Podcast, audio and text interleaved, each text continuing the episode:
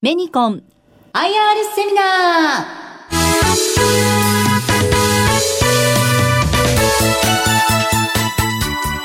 ー。この番組は証券コード7780東証一部年商一部上場。株式会社メニコンの IR 活動の一環としてお送りします。お話は株式会社メニコン代表執行役社長田中秀成さんです。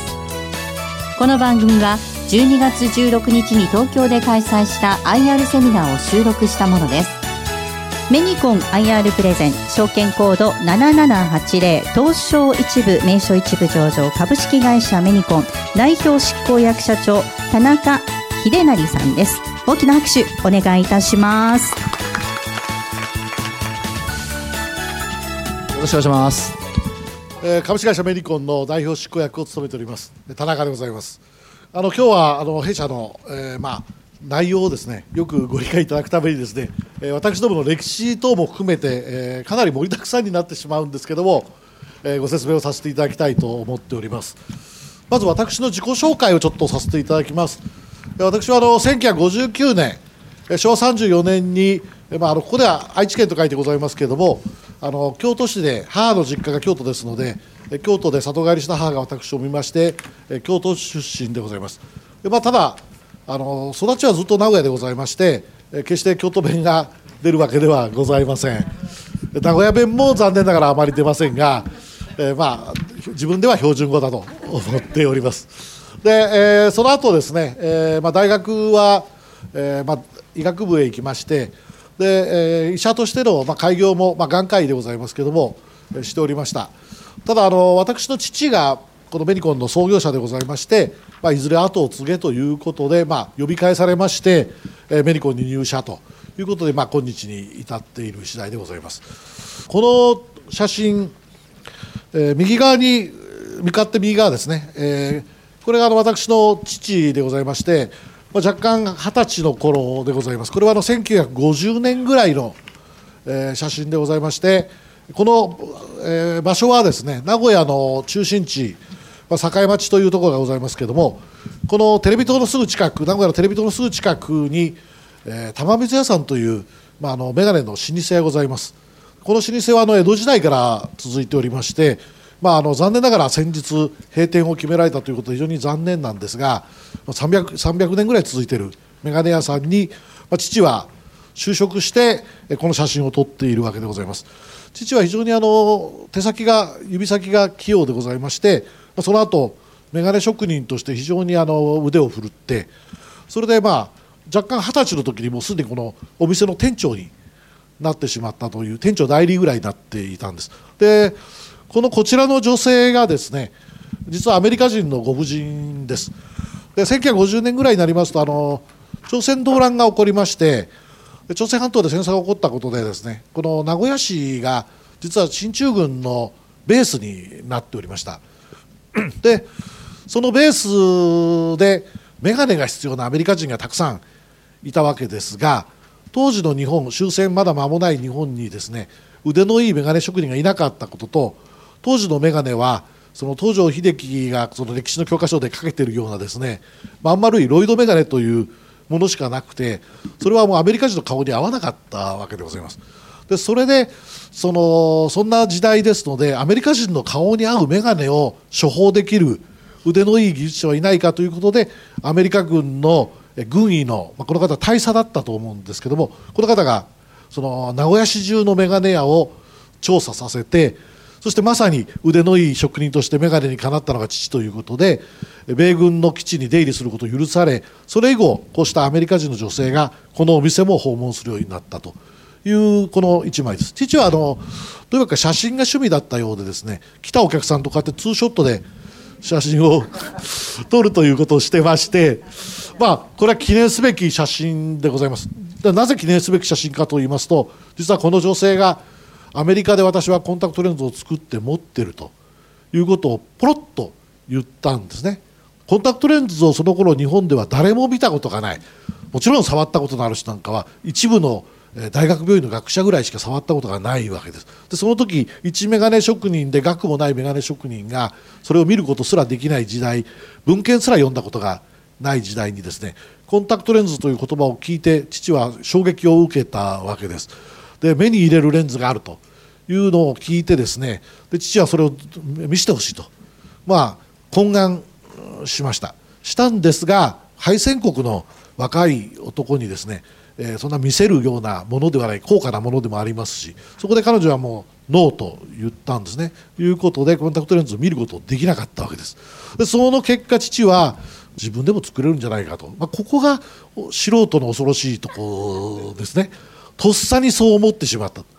とっさにそう思ったので、まあ、とにかくその日からもうコンタクトコンタクトコンタクトコンタクトとずっと考えて、えー、家に帰ってはこの自分の目を鏡に映しながらそのスケッチを作って黒コンタクト目の上に乗るんだから黒目を作ればいい。黒目を作りたい。黒目を作りたい。こういう発想になったというふうに聞いております。父はですね自分の目をこう実験台にしてですねでこの名古屋と愛知県と岐阜県の境にある木曽川っていう川があるんですけども、まあ、皆さん新幹線に乗ると長い橋の川ありますがここでコンタクトレンズ自分で作ったレンズをはめて泳ぐと落ちないかどうかとかですね時にはあの目をかあの瞬きをしないで自転車に乗って走り続けると風で飛ばないかとか、まあ、そういう実験を繰り返してそれを研究ノートというように書き綴っていたんです。で家族からはですね自分の目に入れるって言った当時1950年の話ですね。目に入れるってのはもう家族全員で反対するわけです。目が潰れるじゃないかと。いうことで、まあ、反対されたわけですがあの、まあ、父は目が2つあるから1つ潰れてもいいんだというそういうまあ強い信念のもとになんとですねわずか、えー、先ほどの将校のご婦人とは3か月後にですね自分の目に入れれるものを作ってしまったそうです。で材料はあの戦闘機のガラスですね。あの風防グラスというガラスといって、まあ、今のプラスチックです。でそれを削ってで磨いてでなんとなくお椀の形のものを、まあ、レンズの光学性は必要なんですがお椀の形のものを作って目にはめたということであります。しかし思った以上にですねうまくできた。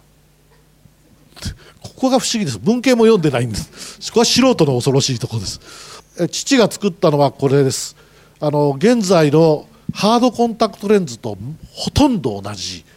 全く原型と言っていいものを作ったんですね。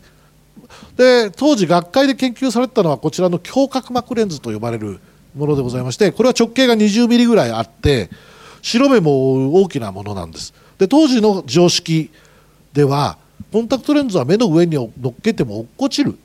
だから白目まで覆うものを作りまぶたで押さえ込まないとダメだっていうのが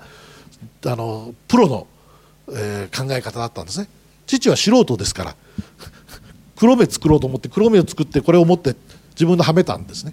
そしてこれをその研究機関に持ち込みます。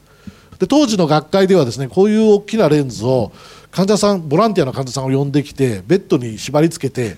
で看護婦さんがあの両足両手を押さえ込み会見器というので目をこじ開けてそして点眼麻酔をドボドボとかけた上にポンと乗っけてうまく乗ったら横から写真を撮って、えー、コンタクトレンズ大成功っていうのが記事になってるような時代なんですね。今そんなことやったら逮捕されますけども、まあ、そういう時代にあの父が持っていったのはこちら。だったんです。でそれをですね患者さんの目に、まあ、ある時テストで乗っけただそう。そしたら患者さんから歓喜の声が上がったと。それまでは悲鳴が上がってたんですがこれじゃ歓喜の声が上がってこれがメニコンの始まりでございます。逆転の発想で勝ったわけですね。逆転というかもう常識ではない常識外の発想で。発想ですね。常識がいかにその時に間違ってるかということでございます。なぜメニコメニコってどういう社名の由来かっていうことをちょっとご紹介したいんですけれどもまあ、あの種を明かすと目にコンタクトレンズだからメニコンでございます。非常にあのベタな名前でメニコン O2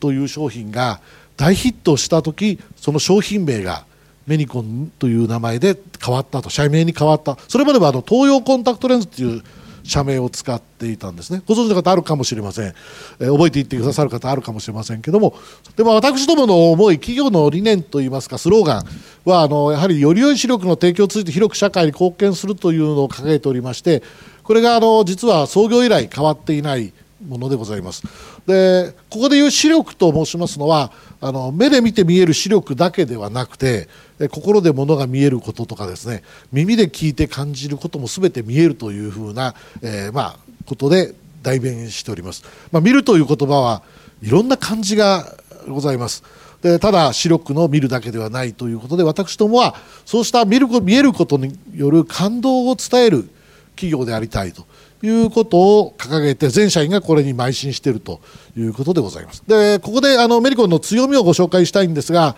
メリコンはあの自社で一貫したまあ製品を提供すると安全な製品を提供するということが最もあの私どもの強みと思っておりまして開発から販売に至るまであのいわゆるマーケティングでいうとこの川上から川下まで一貫してやっていると。したがってこれが、えー、メリコンの、えー、まあ、代名詞ともなっております世界初とかですね。それからまあ世界最高水準最高レベルもしくは世界最高品質というような枕言葉の作るような、まあ、商品を開発していく、まあ、原動力になっております。自社開発すべてを自社ほとんどのものを自社開発しているということであります。そして、えー、製造も自らやりますので原価をいかに落として、えー、品質のいいものを作るかということを同時に自らやることができますし販売についてもお客様と直接接することで新たなサービスの展開ということも、えーまあ、比較的迅速にやっていけると。またクレームが発生してもそれに速やかに対応する力があると。いうことでございます。でそうした、まあ、研究開発に関しましては、えいわゆる販管費の約10%を恒常的にずっと使ってきております。これはあの本当に先ほどから申し上げるようにメリコンの強みでありまして、えー、コンタクトレンズの開発というのは非常に難しくてですね実は新商品開発に10年から15年かかります。なぜかと申しますとコンタクトレンズは高度管理医療機器といいまして医療機器の中のクラス3クラス4というレベルでございます。これはあの心臓ペースメーカーや心臓カテーテルなどと実は同じ法律の基準を受けているということで、え、厚生労働省のまあ認可等も必要ということもありまして、商品化するにはえ、大学の研究機関などでいわゆる治験というものも発生してくると、まあ、これが非常に、え、難しくて年数がかかるしかしながらそれだけ安全なものを作っていくというこのまあ両まあ両諸刃の剣のところがあるわけですね。でその中で我々はこのだけの研究開発費を投じてこれまで、えー、世界ナンバーワンというような商品をまあ連続して作ってきたのが今のメニコンの、えー、信頼もしくはブランドにつながっていると。いうものでございます、えー、次は販売でございますが全国にはメニコンの直営店それから子会社がありまして全店で200店舗ぐらいえー、展開されております。直接、えー、いわゆる B2C の部分でのビジネスをやっているということでございまして今、えー、直営店それから子会社も同じこのミルというブランドの中で展開しより親しみやすい店舗展開というのをサービスの向上というのを目指して、えー、やっているということでございます。それからさらにメニコンはこうした直営展開のみならず卸営業もやっています。で普通のビジネスモデルで小売りと卸が併存するというのはあの非常に難しいんですね。なぜなら卸営業というのは得意先があって得意先も、まあ、コンタクトレンズを販売します。直営店もコンタクトレンズを販売します。そうすると敵同士になってしまうわけですね。でそれが起こらない。メニコンでは起こらない。これまたトリックのような話なんですがなぜかと言いますと一つはメニコンがコンタクトレンズのパイオニア企業として最初に普及させるということにこの直営店が大きな役割をしたということで市場から直営店の存在が認められていると。マーケットの要するにオピニオンリーダーとして存在していた方が周りのお得意先にとってもハッピーであると。こういう共存関係ができているということが一つあります。もう一つはこの後ご説明させていただくメルスプランというのがあります。これが、えー、競合店を逆に、えー、協調店にするという特色があるビジネスモデルでございます。したがって、え卸と小売があのカニバリを起こさないという特徴でございます。で今お話したメルスプランのご紹介をしたいんですがこれはあのお客様がコンタクトレンズを安心してずっと使い続けるための会員制システムでございます。であの先ほどメルスプランがどうして生まれたかということですがメルスプランが生まれたのは1997年に私が自ら発案したんですけども1990年の後半頃というのはコンタクトレンズのディスカウント合戦が非常に展開されていまして、まあ、いわゆるデフレスパイラルの状態の中でコンタクトレンズの付加価値が一気に地に落ちた時代です。ここにあるようにメリコンこれはまだ低下があった時代ですがメリコンのレンズが70%オフというような異常な価格訴求をされる時代でした、まあ、皆さんもお商売の経験もございあるあったろうと思いますけども物の価格がどうやって決まるかなんていうことはまあご理解いただけると思いますが70%も下がるなんていうことは逆に言うとありえない話でございます。それがこの当時は、えー、あったわけです。しかもここのお店に行くと売ってくれない。さっき売り切れたっていうことを 言うんですね。つまり完全にメニコの商品がこの価格競争の中で音客寄せパンダになっていて結局は売られないという時代が始まりました。ただメディコンのレンズが安く売られたりそれからまあ仮に売られずに他社さんのレンズがちゃんと売られていればですねそれは私どもは文句言う筋合いのものではないんですが買いに行って売ってもらえないとかそれはやっぱりまずいです。でもっとまずいことが実は起こります。あの安すぎるという価格破壊の状態になると販売店さんが疲弊してきます。価格競争に勝ちきれなくなってくると。そうするとサービスを下げてさらに価格競争をしなきゃいけなくなるとこれはあのコンタクトレンズユーザーにとってはアンハッピーな状況でございます。メーカーも価格競争が続くとですね利益が減りますから場合によっては品質管理ができなくなったり新商品開発ができなくなるというようなことが起こってはいけないんですがなりうると。これは消費者の皆さんにとっては医療機器を使うにもかかわらずあの不幸ですし、えー、コンタクトレンズが日用品化すればですね、えー、医療機器であるという意識も希薄化しますので使い方を間違えたりもしくは雑になったりということが起こってきたんですね。誤った使い方が、えー、社会現象として目の障害を起こすということが起こってきましたでこれがあの角膜潰瘍っていう怖い病気なんですけどもコンタクトレンズを使っていてこれ間違った使い方ですよ。正しい使い方だったら起こらないんですが間違った使い方をする人が増えてきてこの角膜潰瘍という病気を起こすようになったんですね。これはどういう病気かというと汚いレンズを使っていてここにばい菌がくっついてばい菌が繁殖して黒目が食べられている状態です。でいずれここに穴が開いてですね目が中から液が出て失明してしまうという恐ろしい病気なんですね。でこれ痛くてですね目も開けられない状況になるんですけども治らないんです。なかなか治らないんです。なぜ治らないかというと黒目はもともと血管のない組織で涙に覆われてるんですけども血管がないために薬を飲んでもここへ薬がいかないんですね。だって目薬をさしても流れ落ちてしまうのでとどまりなかなかとどまらないので、えー、ここの菌をやっつけることはできずに、えー、失明するかもしれないと。で皆さんコンタクトレンズをはめてて目が潰れるなんてことは思ったことないと思います。普通はあってはいけないですしコンタクトレンズは見るためにかけているつけているのに失明しましたなんてのは笑い話にならないわけです。で私どもはこういうことを絶対起こしてはいけないコンタクトレンズを起こしてはいけないどうしたらいいんだと。お客様の目を守るにはどうしたらいいか。それを考えて考えて考えて考えてっていうことを私やりました、えー、本当に寝ないで考えたと言ってもいいぐらい。歩いてる時もお風呂に入ってる時もトイレにいる時も電車に乗ってる時も車を運転してる時もですねずっと考えて考えて考えてをずっと続けていたある日ですね神の声が聞こえてきたのがメルスプラン。あのメルスプランっていうのはさまざまなコンタクトレンズを使っている時のトラブルを会費を払っていくことで会員を続けていれば、えーまあ、定額でサービスが受けられるというものです。このメルスプランを考えた1990年の後半というのはまだ携帯電話のなあのビジネスの中にも定額制というのはまだなかったんだと思うんですね。だから世の中で初めて定額制という概念を生み出してやり始めたのがこのメルスプランといってもまあ過言ではないと思っております。でさまざまなサービスが受けられるのですがこのビジネスモデルの面白いのはこれまでのビジネスはメーカーから販売店ユーザーへとこう物とお金がこう一直線に動いていたわけです。これしかしメルスプランはメリコンと会員お客様が直接、えー、会会員契約を結びで商品は加盟店である販売店から、え、サービスとともに提供されるという形になっていて販売店さんには販売手数料という形で流れます。でお客様はお店にお金を払うという概念がなくなる。ということはどういうことかというとですね、えー、販売店は世の中の価格競争から脱却できるんです。メルスプランに入りたいというお客さんがメルスプランを取り扱っているお店に行こうというふうになりますのでどこのお店が安いとか高いとかそういうことではなくなってなくなるわけです。ですから、えー価格競争をしなくてもお店にはお客様が集まるようになります。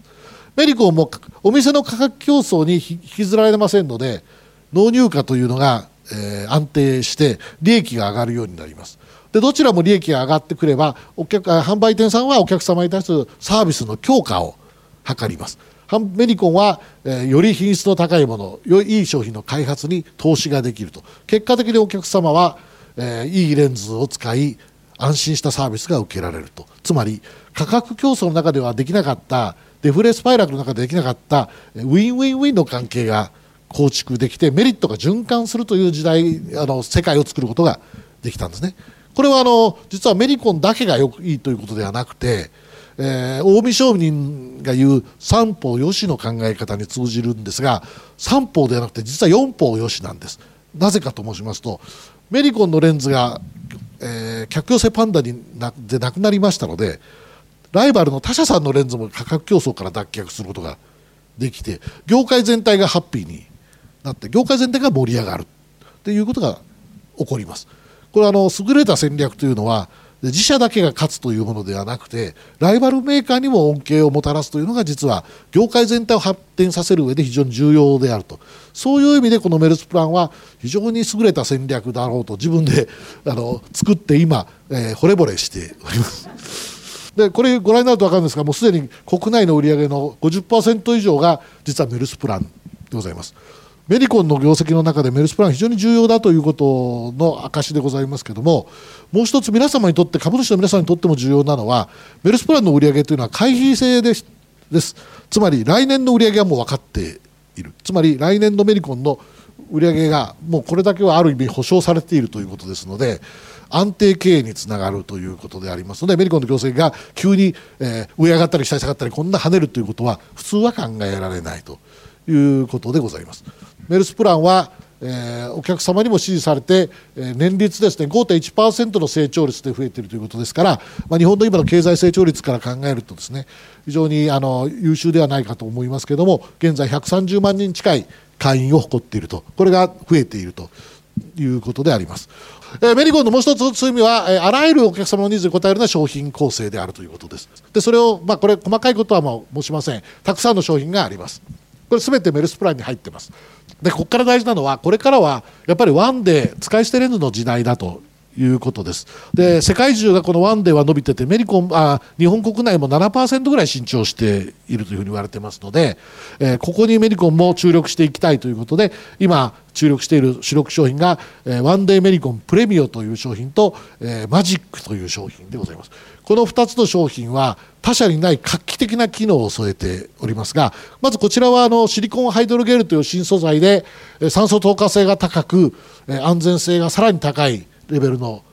商品新商品でございます。でこちらはフラットパックという形状をしてまして持ち運びに非常に便利な薄っぺらいパッケージで開けるとレンズがポップアップしてそれをつまめば装着できるという画期的なものです。でどちらのレンズもレンズの内面側に触らないっていう決定的な特徴を持っております。今までのコンタクトレンズは液の中に入っていてそしてそれを取り出す時指でかき出して取り出すんですが皆さんお風呂に入った時に子供の時桶を沈めようというふうに思われることがあったと思うんです。桶を沈める時は凸面が必ず下じゃないと沈んでいきません。それと同じでこれまでのソフトコンタクトレンズはどのメーカーさんでも凸面が下になって収納されています。そうでなければえレンズを保管あの収納できなかったんですね。でメリコンはそれを常識を打ち破って凸面を上にして収納するということに成功しました。結果レンズの内面側に取り出す指が触れずに外面だけをつまんではめれると。その結果裏表を間違えない。ということと内面を汚さないので清潔ということですね。究極の安全性をそして快適性を追求したのがこのスマートタッチという概念ですこれはあの他社さんにはまめ今現状ではですね真似できない決定的な差でありましてこのこれを武器にメリコンは世界戦略に乗り出そうということを今着々と準備をしているところであります。であ今は海外戦略ということでやっぱり大事なのはヨーロッパアメリカ中国ですでそこにワンデーをのレンズで攻めていこうというふうに考えているということで、まあ、詳しくはちょっと今日今時間がないのでこれ以上お話できませんけれども、まあ、こんな考え方でおります。ただあの海外の売り上げがですねメリコはまだ全体の10%しかないんですね、えー、ですからもう限りなく国内メーカーということなんですけどもあの実はいつもいろんなところで私は海外の戦略を30%まで伸ばすっていうふうにあの約束してるんですがなかなかそれ守れていないんです。でそれ守れてないのは嘘つきかっていうとですね実はそうではなくて海外も伸びてるんですが国内がそれ以上に伸びてしまいまして比率でいうと相対的に下がってしまってるという状況でございますので海外決してあの負けて、まあ、まだまだあの始まったばっかりですが、えー、やられてるわけではありませんどんどんどんどん伸長しています。でそれから新規事業も大事な分野ですが時間が今日はありませんのでちょっと動物のことだけお話ししたいと思うんですねこれはあのメニワンという子会社の新規事業ですがこれはあの盲導犬か何かだと思うんですけども犬の検診事業なんかをお手伝いして動物の医療機器の販売やそれから犬も白内障になってですね目が見えなくなるので犬の白内障の手術に使う眼内レンズを販売したりします。これはあの日本で最初に犬用の眼内レンズを認可を取ったのも人間用の眼内レンズを認可を取ったのも実はメニコンでございます。でその技術を生かしたのがこの動物医療ということでございます。でまだまだあの小さいんですけども今頑張ってやっているという事業がこれでございます。でまあ私どもの2020年のビジョンというのは売上高1000億を目指しているということですが、まあ、これは多分いくだろうというふうにえー、考えております。でその成長の3つの3本の矢っていうのがメルスプランと海外事業と新規事業ということですが、まあ、新規事業っていうのはですね正直に申し上げて非常に難しいですあのやっぱりおかげさまで今業績が堅調ですのでこうした堅調な時にこそ新規事業の新しいところへ投資をしていく必要があるとで、まあ、皆様へのお願いとしてはですね末長くここは見ていただきたいというのが一つとそして一緒にこの新規事業を育てていく夢をですね共有していただきたいということを、まあ、お願いしたいということで、えー、考えております。でおかげさまで前回の、えー、決算発表で、えー、情報修正計画の情報修正とそれから増配のご案内ですね。え38円から50円に引き上げさせていただきました。それから株式の分割も1月1日でするということで分割した後はあの配当も半分になるんですけども、えー、それも発表させていただきましたし今回から株主優待をえー、始めさせていただこうということで、えー、考えているところであります。でこれがあの株主優待の一覧でございます、まあ、メリコンの、えー、扱っている商品の中からいくつか、えー、リストアップしているということとそれからあの新潟県の時の募金ですね。一番最後いきましょうかね。えー、トキの募金というのもやってまして、えー、環境事業をやってまして稲わら分解財というのをうちでは発売してるんですが、えー、その収益を新潟県ですが寄付をずっと続けております。でということでこれからもあのメリコンとしてはですね、えー、視力の、まあ、健康をですね広めていくということと。そして、えー、今言った新規事業もですね夢を膨らませながら、えー、株主の皆様からのご期待に添えるようにまた皆様からのご支援をこれからも賜れますようにですね頑張ってまいりたいと思いますので、えー、よろしくお願いいたします。ここまでは証券コード7780東証一部名称一部上場株式会社メニコン代表執行役社長田中秀成さんでした。どうぞ大きな拍手でお送りください。メニコン IR セミナーこの番組は証券コード7780東証一部名称一部上場株式会社メニコンの IR 活動の一環としてお送りしました。